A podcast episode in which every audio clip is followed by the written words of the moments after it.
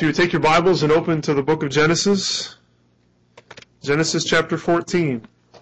We began a study in the life of Abram, more we would say in, in God's work through the life of Abram, Abraham, who he will become. Uh, we've seen Abram called by God, God coming to him in Genesis 12 and giving him promises, and Abram's walk of faith and worship in chapter 12. We've also seen Abram as a faithless man in Egypt, not trusting God, taking matters into his own hands, but we saw him learning some lessons.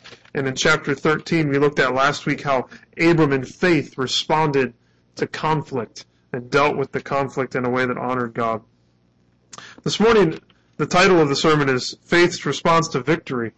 It's not conflict this time, it's victory. How is Abram going to respond to God blessing him with a miraculous victory? What's he going to do? And I just want to jump right into the passage and read it uh, together, and, and then we will walk through it and try to, again, seek to apply it to our lives.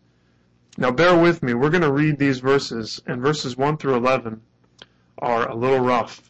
Uh, there's a lot of names in here, but I want to read it so that uh, so that Mark and Ruth can hear them, and maybe you know some potential names for a future son um, that's coming soon. But um, I am not claiming that I know how to pronounce all these, but what I've always heard is when you read sections like this, you just kind of say it loud and proud and pretend like you know what you're saying. So I'll do my best. Uh, you can correct me afterwards. But Genesis chapter 14, beginning in verse 1, we'll read the whole chapter together. It says, In the days of Amraphel, king of Shinar, Arioch, king of Elasar, Chedorlaomer, king of Elam, and Tidal, king of Goyim. These kings made war with Bera, king of Sodom, Birsha, king of Gomorrah, Shinab, king of Admah, Shemeber, king of Zeboim, and the king of Bela, that is Zor. And all these joined forces in the valley of Siddim, that is the Salt Sea, or we would say the Dead Sea. Twelve years they had served Chedorlaomer, Laomer, but in the thirteenth year they rebelled. In the fourteenth year of Chedorlaomer and the kings who were with him, came and defeated the Rephaim and Ashtaroth Karnaim, and Zazim and Ham, the Amim in Shaveh Kiriathaim, and the Horites in their hill country of Seir as far as El Paran on the border of the wilderness. Then they turned back and came to En Mishpat, that is Kadesh, and defeated all the country of the Amalekites and also the Amorites who were dwelling in Hazazon Tamar. The king of Sodom, the king of Gomorrah, the king of Admah, the king of Zeboim, and the king of Bela, that is Zor, went out, and they joined battle in the valley of Siddim with Chedorlaomer, king of Elam, Tidal, king of Goyim, Amraphel, king of Shinar, and Arioch, king of Elasar, four kings against five. Now the valley of Siddim was full of bitumen pits, and as the kings of Sodom and Gomorrah fled, some fell into them, and the rest fled to the hill country. So the enemy took all the possessions of Sodom and Gomorrah and all their provisions and went their way. They also took Lot, the son of Abram's brother, who was dwelling in Sodom, and his possessions, and went their way. Then one who had escaped and came, one who had escaped came and told Abram the Hebrew, who was living by the oaks of Mamre the Amorite, brother of Eshcol and Aner.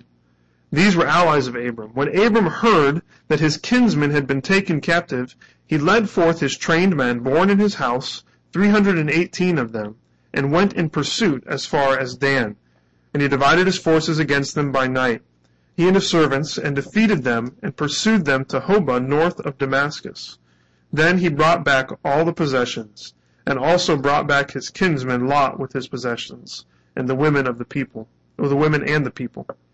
After his return from the defeat of Chedorlaomer, the king and the kings who were with him, the king of Sodom went out to meet him in the valley of Shaveh, that is, the king's valley. And Melchizedek, king of Salem, brought out bread and wine. He was priest of God Most High.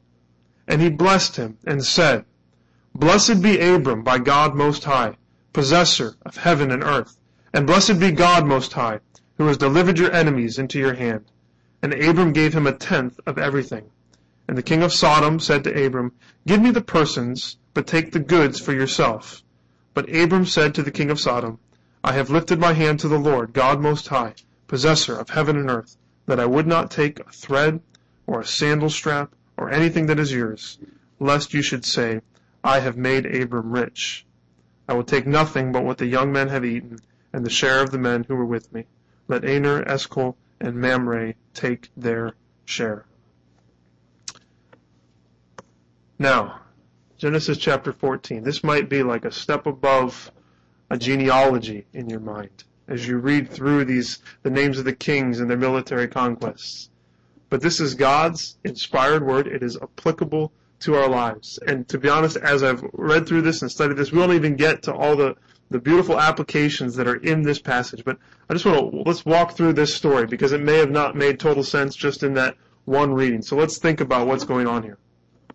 Here's the, the general gist of what's going on. For about 12 years, these kings, Bera, Birsha, Sinab, and Shemer, they had served Chedorlaomer, who is, that's, that's the best I can do as far as pronouncing his name. Uh, he was the king of Elam, which is a territory that was that was pretty far north. Sodom and Gomorrah were kind of on the southeast side of the Dead Sea, if you know your is geography of Israel, and and these lands were in in the north. We had these other four kings, the kings of so- uh, the five kings, the kings of Sodom, Gomorrah, Admah, Zeboim, and Bela. These five kings ruled over their those areas, but they were under uh, Chedorlaomer. He's he's kind of rules these territories, and he's put these five guys in charge of these different cities, these different territories. And what they were to do is they, they ruled over these territories when Chedorlaomer wasn't there, and they sent tribute to him. So they would send the produce of the land or some of their wealth, and they would give that to him, and he would uh, kind of offer some protection and watch over them. And for 12 years, this existed, these five kings under this one king. But in the 13th year, they decided to rebel. It doesn't really say why they rebelled. Maybe they had their king's picnic and they discussed their frustrations with Chedorlaomer and they said, we're just, we're tired of this. Maybe the produce, they didn't have as much, uh, as many things that year and they said, we're not paying things to this guy. He's just up there. He never comes down here anymore. He's not in tune with what we're doing here. And so they rebelled. And it says for a whole year, for the 13th year, they really didn't hear anything. But what they didn't know was that way up north, Chedorlaomer had called a council with his three friends, uh, Amraphel, Arioch, and Tidal, these other kings and his allies, and these four determined that they couldn't let these other territories rebel against them. So these three kings joined with Chedorlaomer because they were allies, but also because you can't allow an uprising to happen. Because what if what if this is successful? What if these rebels succeed? Then maybe there's pockets all over the place. Everyone starts rebelling, and no in charge. So they decide that they are going to uh, they need to deal with these rebels. So in the 14th year, remember they'd served for 12, they rebelled in the 13th year. In the 14th year, these four kings set out to, we might say, flex their collective muscles and show how strong they were and quell this rebellion. So they don't hit these five kings first, but instead they kind of go to the north and then to the east and then further south and just kind of take over some different territories and show their strength. And then it says that they came up north and landed in a valley where it was four kings, these four kings from the north who were uh, of higher rank against the five kings of Sodom, Gomorrah, and the other cities. And so they kind of clash in this valley. Now, don't let this deceive you. We've got five kings versus four, and these five kings are in their homeland, and so we think they might have, you know, some sort of home field advantage, and there's more of them, but they are just, they're crushed completely.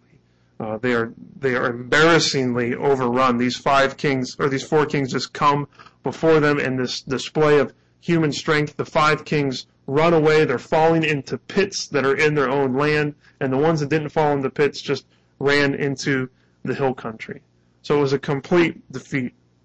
And as they, they fled, the we might call them the fearsome four, they take possession and they take the provisions of all the rebellious five kings. They completely plunder the city. So they just totally crush everyone. And as we hear these, these events, we're hearing one, one city is going to stand out to us, having just read chapter 13. We hear about the king of Sodom. Uh, if you remember back to chapter 13, when, when Abram said, hey, the whole land is before you, Lot, choose wherever you want to go. Lot says, well, I'm going to go down towards the land of Sodom. And so this is where Lot is. He was in this area, had separated himself from Abram. His tent was there near the city of Sodom when we left him in chapter 13. And so now we're wondering, Lot has slowly kind of become part of our family. He's part of Abram's family. And so we say, when we hear something bad's going on in Sodom, I wonder what's happening to Lot. It's kind of the same way, you know, we uh, heard in the news recently about the floods in the Philippines. And so everyone has family in the Philippines. They say, I wonder how my family is. And so we might say the same thing that here, they're in Sodom. This, this could be bad for Lot. What's going to happen to Lot? How did he fare in the conquest? And we find out in verse 12. It says, They also took Lot, the son of Abram's brother, who was dwelling in Sodom, and his possessions, and went their way. So it tells us that Lot the son of Abram's brother, so Abram's nephew who was living in Sodom, they, they picked up him, they took everything that he had, and they started heading north. Already we find out that Lot's decision to separate from Abraham, from Abram, has not worked out well from him. He had planned, we see, to dwell outside of the city, but when we find him here uh, in chapter 14, he is, he is in the city. He's been caught up with the wars of this place. He's been captured by the enemies of that specific land that he was in. He's outside of the land. He's separated from Abram, this man who is to be blessed by God, and now things are going very poorly. I don't think this is the main point of the passage, but I think what we can see kind of as a just a principle that, that's here related to Lot is this. Nearness to wickedness is foolishness. Nearness to wickedness is foolishness. Lot has gone near to the wicked. You remember how Sodom is described at the end of, um, in verse 13 of chapter 13? Now the men of Sodom were wicked, great sinners against the Lord. This is not a good place to be, and Lot has decided to put his camp near them. He's not where he's supposed to be. Remember we watched him as he made this decision back in chapter 13, and he made it with, he, he was walking by sight. He was not walking by faith. He was walking with worldly wisdom, making this decision that this is what is best for me. This is the area that I should move into because it will, it will bless me the most. But now he's become tied up with the affairs of, of this city and he should have nothing to do with this city. Nearness to wickedness is foolishness. We as Christians, we're prone to ask some, some strange questions sometimes. We ask things like, how, how close can I get to this evil, to this wickedness without it affecting me? And what can I do? What can I watch? What can I say? What can I read? What can I eat? What can I drink? What can I think? And it still be permissible and it still not be sin. How, how close to the edge of the cliff can I get without falling off and getting into trouble? The nearer we get to wickedness, though, the more foolish we are because the more likely it is that we just get caught up in what is going on in these wicked places. We don't want to get near the edge. These are the wrong questions to ask. I remember hearing Paul talk about that. Some people would say, how far is too far? And he says, that's not the right question. The right question is, how can I glorify God with my life? And, and, and Lot seems to be saying, I can go close to that city and it won't affect me. But slowly he gets caught up in it. And when the enemies of that city come, they just take him and everything that he has with him, with them. He's in the wrong place at the wrong time. Now, a lot of times we say that I was just in the wrong place at the wrong time. Well, Lot knew it was the wrong place. He shouldn't have been there anyways. And when you're in the wrong place, then wrong times come upon you. So Lot should have never been there. In our house, we, we've read some, some books, and one book in particular about parenting talks about something called the, the circle of blessing. Uh, God had made some promises to Israel. You Remember, he says if they would obey the law, then, then things would go well with them, and their days would be long upon the earth if they obeyed God's law. And so we talk to our kids sometimes and say, if you obey, if you do what is right, then you're in this, this circle where there is blessing. Things will go well with you, and your days will be long upon the earth. I always use the example of saying, if you obey us, if you don't run out in the middle of the street, then things will go well for you, and your days will be long upon the earth. But if you disobey, what happens? If you go outside the circle of blessing, things will not go well for you. And if you run out in the middle of the street, your days may not be long upon the earth.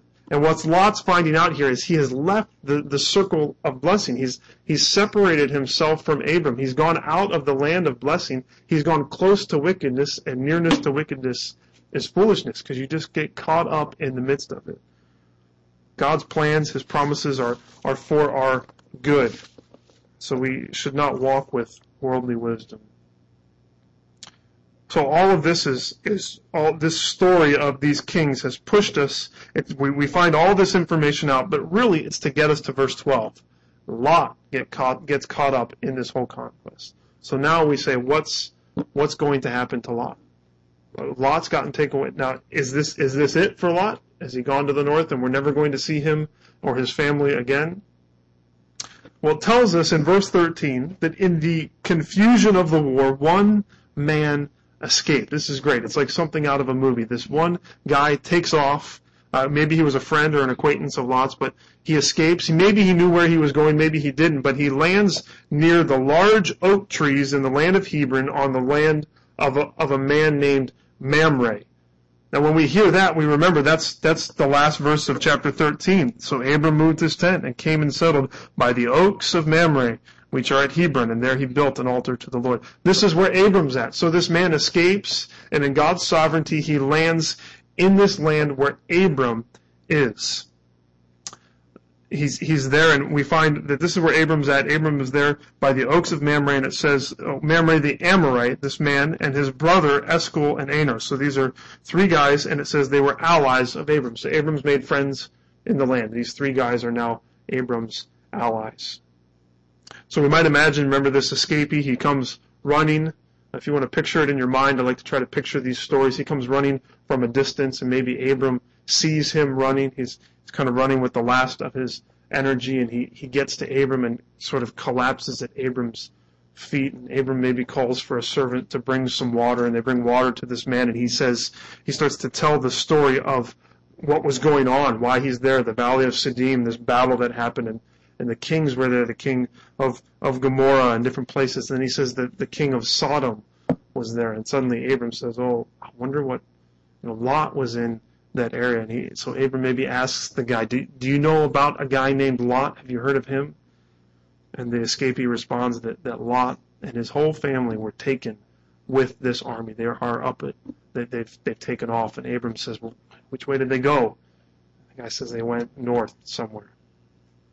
So time is of the essence at this point. Abram hears that his nephew has been taken by this marauding army, and, and so he gathers his trained men quickly. Isn't that amazing? It says, when Abram heard that his kinsman had been taken captive, he led forth his trained men, born in his house, 318 of them. How, how great is Abram's wealth we start to see here? He has 318 guys that are just trained to defend his territory. They, they've been raised up. I don't know what sort of um, battle tactics they were trained in, but these were trained men. And so he gets his 318 men. He calls for his allies, his friends. Um, we saw them Mamre, um, and then Mamre's two brothers. Uh, where are their names? Eshcol and Aner. And so all these four guys, with all the trained men that they have, they start heading north.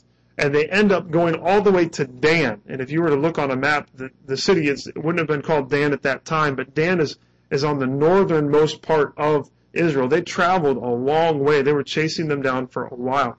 And they get there and it says um, in verse 15, it tells us what Abram did. He divided his forces against them by night, he and his servants, and defeated them and pursued them to Hobah north of Damascus. We don't know all that happened, but it kind of reminds me of Gideon. If you remember that, Gideon had his small army, 300 men, and they surround the city. And maybe maybe Abram sort of pulled a Gideon, and he he made it look like their army was a lot bigger than it was, and and created some confusion, so that these five kings. Remember, these five kings they have not lost a battle yet. They are undefeated. And, and they have now just decimated these five kings. They've gone north. And so Abram shows up, who's just, he's Abram. He's got 318 men. He's got his, his allies with him. But they defeat this army. A sneak attack in the middle of night. They split apart and they defeat this army and send them running off. And it says then in verse 15 that he, or verse 16 that he brought back all the possessions and also brought back his kinsman Lot with his possessions and the women and the people. So Abram is the nearly 80 year old military commander, uh, and he defeats this indestructible army and rescues his nephew. One of the that's, things that's going on here, you remember the promise that God made to Abram? I will bless those who bless you, and I will curse those who curse you even though Lot is separated from Abram, he is he is near to Abram in, in a way. He is he is part of Abram, and so Lot is blessed through Abram. Lot is not where he's supposed to be, and Abram gets tied up in this because of what Lot has done, but because he is his nephew, he is, he is blessed along with Abram. Not only is, is Lot blessed by Abram, but these, these three guys, his three allies are blessed. We find at the end of the chapter that they receive the share of this, this victory. So they come along with Abram and they are blessed because they're, they're with him. They share in the spoils of war. Now, I think that this is all leading us to verses 17 through 24. So this is, if you might say, this is kind of our introduction. I know it's kind of a long introduction, but what's going on here is we have these these kings, and there's this this battle, these battles going on, and it leads us to the to verse 12 where Lot comes into the picture. And now that Lot's in the picture, Abram gets pulled into the picture, and Abram gets pulled into the picture and then defeats this army. God brings victory. And in verses 17 through 24, Abram is faced with a choice. How is he going to respond to this victory that God has just given him? It tells us in verse 17 that, that after the defeat of this king, all these kings, they, they went back, Abram is back um, in the land of Hebron, and he goes out to this valley, Valley of Shaveh, the King's Valley. He goes out and he's met by two other kings. So these two guys come out. We have the king of Sodom, who was part of this battle. And then we have uh, another king, the king of Salem, Melchizedek. The, the king of Sodom, remember, Sodom is this place that's known for wickedness. It's known for people rebelling against God. The king of Sodom comes out and meets Abram, the man of God. And along with the king of Sodom comes the king of Salem. His name is Melchizedek. We've not met this man before. He hasn't been anywhere else in Scripture, and he's not going to show up again, like we said, until Psalm 110. This is just his one cameo appearance here in uh, in the life of Abram. And so the king of Salem comes out. He seems to come out of nowhere. We find um, there in, in verse 18, the king of Salem brought out bread and wine. He was a priest of God Most High. King of Salem. Salem is a, is a word for peace. He's the king of peace. That's probably a reference to Jerusalem. Um, and so this was the king of, of the area of Jerusalem that would later become the center of worship in Israel. Not only is he said to be a king, but he's said to be a priest. Surely there were priests of false gods, but he's said to be a priest of God Most High. Who is this guy? Melchizedek, he just shows up out of, out of nowhere. And we could spend the next five or even 50 Sundays talking about Melchizedek and his significance and understanding who he is. We'd find ourselves in Psalm 110 and we'd find ourselves in Hebrews. But to be honest, we just don't, we don't have time to really talk about all of that. We need to understand what's his purpose here in chapter 14. Um, but what we can say is that this man is a type of Christ. That he is a, a foreshadowing of who Christ will be as a, he is not only a king, but he is a priest that's what that's what the author of Hebrews picks up on that that Jesus is a prophet, a priest, and a king. Uh, this some people actually say that this is a manifestation, this is an appearance of Jesus in the Old Testament. That Melchizedek is something called a, a theophany, an appearance of God in the Old Testament. That's that's certainly a possibility. It's I don't know if it's anything that we can be totally sure of, but whoever this man is, he's a, an example of who God is. But Abram now is he's come face to face with another man of God. I don't know if you felt it, but it feels like Abram's been a little lonely up to this point. He's kind of the only guy. Can you imagine after this defeat, you go out to this valley and you've got the king of Sodom coming out, and then this guy, Melchizedek, shows up, the king of Salem, and he's a priest, and he's he's a follower of God Most High. And when he comes out, the words that he gives to Abram are right here in verse 19, and he blessed him and said, Imagine what this would have felt like for Abram. He's living in the midst of a pagan land, and the words that come out of this king's mouth are, Blessed be Abram by God Most High, possessor of heaven and earth, and blessed be God Most High, who has delivered your enemies into your hand. God sends Melchizedek out, and Melchizedek speaks blessing into Abram's life in the midst of this victory. He doesn't praise Abram. He doesn't talk about how great Abram was or his military strategies. He says, God is great. Blessed be Abram by God Most High, the possessor of heaven and earth. This is the, the Most High God, the one who has made heaven and earth. Chedorlaomer and the kings of Sodom, no one else is in charge of the earth. God rules and possesses the earth. Remember we saw that uh, not too long ago that God is called the Lord of hosts. He's the God of armies. He's the one that, that gives victories. And so in verse 20, God should be blessed because God delivered Abram's enemies into Abram's hand. It wasn't Abram. And Melchizedek shows up almost as a reminder, Abram, don't get a big head about this. You had victory, but why did you have victory? Because of God Most High. He gave you the victory. He's the possessor of heaven and earth. He will be blessed. He's delivered your enemies into your hand. Now, opposed to this, so we have we have the king of Salem, we have Melchizedek coming out, and then we have the king of Sodom coming out. The king of Sodom is basically the exact opposite of Melchizedek. The king of Sodom comes out. He offers no thanks to this man who has just traveled uh, how many miles to get up to Dan and to deliver his people and to restore all his goods. He doesn't say anything. All he says is basically, Abram, you can have the goods, just give me the people, okay? I mean, it's just this really crass individual, which we shouldn't be surprised at, right?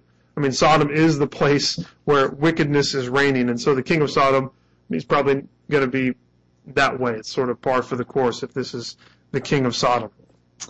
And so he comes and, and he says, Abram, you take the goods of the land. So here's the picture that we're pushing towards. We've got Abram there, and these two guys come out to him the king of Sodom and the king of Salem and he has an option for what who he's going to respond to. The king of Salem says, "Here, Abram, you take the spoils of war. You were victorious. You can have this, and, and it may have posed an option for some of those lands that that, got, that Abram would have been able to take possession of part of the land that was that was his. God says, and then you've got the king of Salem who comes out and says, "God has given you the victory, Abram. Worship Him." Abram has a choice. We read the temptation of Christ this morning from Matthew 4 because it seems so similar, doesn't it? That Jesus is there and he has, he has a couple options. The devil comes out and says, you can, you can have whatever you want. Just, just take it. You have the power to do it. Take it with your own hand right now. And Jesus says that he's submitting to his Father's will. But Jesus knew what was coming, didn't he? I mean, he knew the path was not going to be easy, that the way of blessing, the way of following his Father's will was going to be hard and he has an option in that moment. Who is he going to listen to? And it feels very much the same way that Abram has this option. You've been victorious, Abram. Now, are you just going to grab everything that you can? You're going to take everything because you've got it with your own hands? Or are you going to submit to God? Are you going to worship Him and see it as coming from Him alone? What's the choice that He's going to make? We see what He does in two different ways. The first is that He offers a tithe. It says at the end of verse 20, Abram gave a tenth of everything to Melchizedek. It's not as much that he's honoring Melchizedek, but he is honoring God. This, this man who is a priest of the Most High God. He offers this man a tithe. He says, God gave me everything. Everything that I have is from God, and so I'm giving it back. A tithe, an offering, when we take offerings, this is not an opportunity for you to give back, to, to pay God back in some way but rather it's a recognition that God has given us everything anyways. And I'm lifting him up. I'm honoring him with it. And that's what Abram does here. The second thing is, is he, as the king of Sodom comes and says, you can have everything, just give me, um, just give me the people. Abram says, I have lifted my hand to the Lord. I've, I made a promise. I swore that I would not take a thread or a sandal strap or anything that is yours, so that you can't say, I have made Abram rich. When do you think Abram made that promise? I wonder when he raised his hand and said, Lord, I won't take anything from these people. I wonder if it was when he left Egypt and landed back between Bethel and Ai and worshiped the Lord again. I wonder if this is the lesson that he learned when he was in Egypt. Because remember, he went down there and with his own ingenuity, his own mind, he said, I'm going to deceive Pharaoh. I'm going to trick him so that so that I can take the land and so there won't be a threat to the promise that's going on. And everything went bad because Abram was trusting in himself. I just wonder if he came back from that and said, God, I'm never doing that again. And he got all this plunder from Egypt. But would it serve as an opportunity for, for people to look and say, oh, wow, Pharaoh made you rich? He doesn't want that. He wants people to look at him and say, The only way that it's possible that that man is rich, that that man is great, that that man owns this land is because God has done it. And so he raises his hand and he says, God, I'm not taking anything from anyone. You give it to me in the way that you want to give it to me. So he rejects that. In the midst of this, this land that's described in verses 1 through 11, I mean, just you think about how everyone is fighting and warring. And Abram shows up and he has this opportunity. He can just take all these goods. How strange that he just says, I'm not taking any of it. I just want my nephew and I'm heading back to my land and, and that's all I want. It's such a contrast. He and Melchizedek stand in exact opposite to all these other kings that we see. They're all fighting, they're all grabbing, they're all trying to take this land, and it's it's going back and forth between different places. And Abram just fights and he says, I want my nephew, you can have all the goods. God will bless me in his own good time. I think this is the main point. I think the point of this passage is is this, and I've been trying to distill it down, but I think that this is it. Our lives are to be a witness to the truth that every good thing comes from the gracious and powerful hand of God. Our lives are to be a witness to the truth that every good thing comes from the gracious and powerful hand of God. Everything that we have, anything good that comes to us is from God. It's not from anyone else. And our lives are to be a witness of that truth. I don't know about you. I don't really watch much NASCAR. You got any big NASCAR fans? I don't watch any NASCAR to be totally honest, but what I've seen, you've all seen their cars, right? And they're covered with all these advertisements. Usually they got one big one on the hood, maybe the big McDonald's M or I don't know who the big sponsors are. But then all around that car, there's just what seems like thousands of little stickers, right? These are all the sponsors. These are all the people that make it possible for this driver to go out and drive in circles for 500 times, I guess. So th- that's that's the point. These are all the the sponsors, and so if someone wins a race, they get up there and they probably thank that main sponsor first, but then they probably have this list of a thousand people. I wouldn't be here if it wasn't for you know this person that provided my brakes and this person that provided my wheels, and and so they're thanking all these sponsors. Everyone else has has made this possible for me. And as I think about Abram, I think, you know, if Abram was a NASCAR driver, you'll never hear that in any other sermon, I don't think, right there. If Abram was a NASCAR driver, um, he would just, there wouldn't be, there'd be no other sponsors. He doesn't want any other stickers on his car. He wants God to be glorified. God got me here. No one else had anything to do with this. It was God. You can't put Pharaoh's sticker on the side of my NASCAR, and you can't put the King of Sodom. They, they didn't do anything for me. It was, it was God alone. He's the one that got me. He, he is the one that has given me victory it's uh, this is it, it's so u- unique in this land where everyone's just trying to grab and say, I'll get whatever I can, whenever I can, from whoever I can, whenever I can. And Abram says, No, I'm going to wait for God to bless me because if I wait, then He'll be glorified. He'll be seen. I don't want anyone else to say, Oh, I made Abram great. It's difficult though, right? When do we reject blessings and when do we accept blessings? what if this was the way that God wanted to give Abram the land? That he'd gone and defeated, and the king of Sodom came and said, Hey, I'm going to give you these possessions. And that was the way that God was going to bless him. It's hard to know, and I think it's really based on situations, but I think one of the principles, uh, there's a couple principles I think we can take. When do you reject a blessing? I think one is that when it comes from a, a wicked source. When it comes from, it comes from this king of Sodom. Uh, we've talked about Sodom, how wicked they were. And, and he wants to bless Abram. What's that going to look like? Well, people might look and say, you know, Abram and, and the king of Sodom, they're kind of, they're buddies. They're, they're, they they've got an alliance together, and, and the king of Sodom has blessed Abram. And Abram says, you know, I don't want anything to do with Sodom. He's kind of learned from Lot, hasn't he? Nearness to wickedness is foolishness. And he says, I don't want anything to do with that. There's ways in our lives to get victory. There's ways in our lives to get wealth. There's ways in our lives to receive different kinds of blessing, but it associates us with, with wickedness. It's stuff that we don't want to be associated with. We don't want people to look at us and say, well, they're only that way because they participate in this, and it defames God. It takes away um, what He has done. I think that's one way that we think about how we accept or reject blessings. We reject it if it comes for from a wicked source. But I think the principle here mainly is when it poses a threat to God's glory. When when we if we receive something, it's going to look like like someone else did it, other than God. And again, I think that's difficult to discern. But it's all under this idea our lives are to be a witness to the truth that every good thing comes from the gracious and powerful hand of God. How can we see that happen in our lives? I think that's something just to really meditate on and to think on. that. What, what's that going to look like for me? What will that look like for our church? I'm reminded of some of the great missionaries of the past, guys like George Mueller and Hudson Taylor. These guys had a unique approach to missions. Mueller, if you remember, started an orphanage. And he started this orphanage, and he said he did it, he purposely was not going to seek seek out finance for it. He wasn't going to go to people and say, I'm starting this orphanage, give me money. He wasn't going to send out letters. He wasn't going to advertise and let people know these are the needs that he has. But rather, he said, I'm going to start this orphanage and I'm going to pray. And I'm going to ask that God would provide for everything that we need.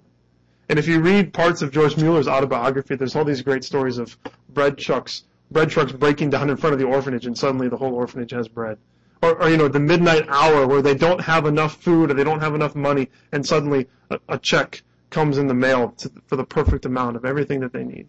And he records all this so that he can prove that God takes care of his children. And God alone receives the glory. No one else is glorified in the work that George Mueller did. God alone is seen as great. Hudson Taylor, who was a, a pioneer missionary to China, he's the guy that said, God's work done God's way will never lack God's supply. And he early on said, I want to learn how to live by faith. I want to learn how to, to walk in a way that by faith, because I know when I get to China, I'm going to have no one to rely on except for God alone. I remember reading he was he was in medical school and he had an opportunity to take a nicer house in a better part of town for a cheaper rent. And he prayed about the situation. And he chose to not take that opportunity. He chose rather to stay where he was in, in a smaller place, paying more money in a rougher end of town because he said, this is going to train me for missions work and it's going to allow God to be glorified. If I go to this place, then they might say, if I'm putting words in his mouth, if I go to this place, they might say that this person made Hudson Taylor great. This person helped him. And he wanted to step back and say, no, I want God alone to receive the glory. And his mission work throughout his life was always, it was so similar to, to George Mueller. They were contemporaries and they just waited on God and God continued to provide. God continued to meet their needs. Is that the way every missionary should do it? Is it wrong for someone to stand up here and say, I'm going to this country and I need this much money to survive there? No, it's not wrong. But I think we need to look for ways at times that will test our faith and lift up and show the greatness of God. There are times in our lives where we're put into situations and, and they're difficult situations. And, and they're a place where we say, I've got nothing. The only person I can rely on is God. And when He brings us through those situations, He is glorified. And those happen. They just they just happen in life. We don't have a choice. But sometimes I think we have choices. Sometimes I think the king of Sodom and the king of Salem come out. And we have a choice. We can say, you know what? I'm just going to grab everything that's right here because it's an opportunity that I can I can just take it all. And I think sometimes God wants us to say, you know what? That's a blessing that I could receive now, but it's just, it's not right. I'm going to wait. I'm going to wait and see how God is going to provide for me, how God is going to meet my needs. How could God be glorified in a unique way by me waiting and not taking this now? I'm speaking in generalities because it's really hard for me to give you some specifics on this. But I think, again, that general truth, our lives are to be a witness to the truth that everything Every good thing comes from the gracious and powerful hand of God. Not just as individuals, but as a church. Is there a way that we can put our place, not, not in the, in the idea of testing God, but to put us in a place where we say, man, if, if anything's going to happen, God's got to do it. In some ways, I think that we have. And we've moved to a new place and we're seeking to reach out. We're doing things like this, this picnic. We're, we're a little church. We're not you know, one of the big churches in Louisville. There's a lot bigger churches in Louisville, a lot really big churches in Louisville. and we're not one of them, but we're in a place where we can say, you know what? If God does something, if, if something good happens, it's, it's because God did it. It's not because, wow, look how attractive we are. Look at, look at all the things that we're doing to try to bring people in. And I think we should do that. We should make efforts. But at the same time, we should always do it with an eye towards saying, how can God be made to look great in our church? How, how can we do this in a way that would lift Him up and help people to see and say it was no one else, it had to be God alone? Our lives are to be a witness to the truth that every good thing comes from the gracious and powerful hand of God. And so I think that there's there's two there's two thoughts that I, I just kind of want to leave us with as we as we close this out. The first is that sort of subpoint that nearness to wickedness is foolishness. That we shouldn't ask questions like how close can we get to evil without really harming us, or rather we should run away from it. That's not a call to to be unlike Jesus and to just only have Christian friends and not associate with non-believers. Jesus says you'd have to leave the world if you want to do that. But rather to not find ourselves uh, in a place where we get caught up with wickedness, where we get caught up in the evil and, and the, the wars that go along with that. Nearness to wickedness is foolishness. But then this second thing I think is the main idea that we face a choice. We face a choice like Abram faced. We face a choice like David faced. If you think about David winning the opportunity to take out Saul and he chose not to. We face an opportunity like Jesus faced in the midst of his temptation. Am I going to am I going to take what's here? I'm going to take what's offered to me to the detriment of, of my life and, and not for the glory of God?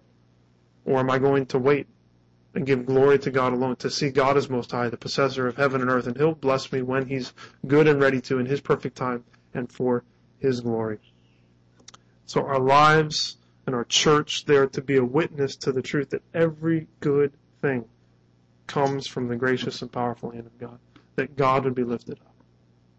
And what's beautiful in that is that it is the message of the gospel, isn't it? That the gospel is not about us taking and grabbing.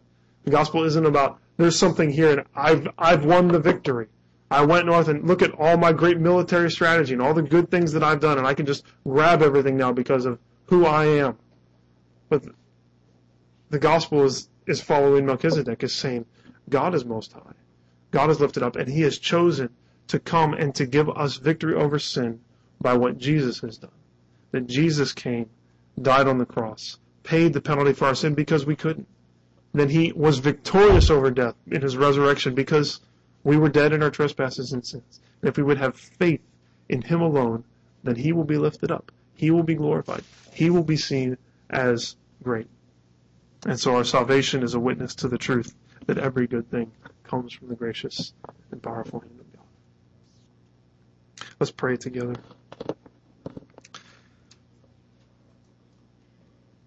Lord, we thank you for this this strange story to our ears here in Louisville, Kentucky in 2012. How strange to think of these kings warring and Lot and Abram. Yet, Lord, we thank you that your word is true, applies to our lives.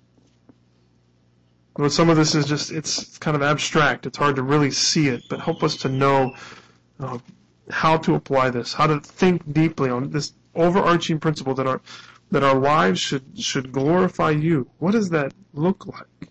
What does that look like for me, for us as individuals? What does that look like for our church? Help us to know what that might be, Lord, to give us wisdom in different situations where, where we have options and where sometimes the easy route maybe isn't the route we should take. Lord, we need, we need to know your mind on these things. So we ask for your help. But we thank you again for opening our eyes, for answering our, hearing our prayer when we pray and ask you to help us to see that you have done that. So apply these words to our hearts. In Jesus' name, amen.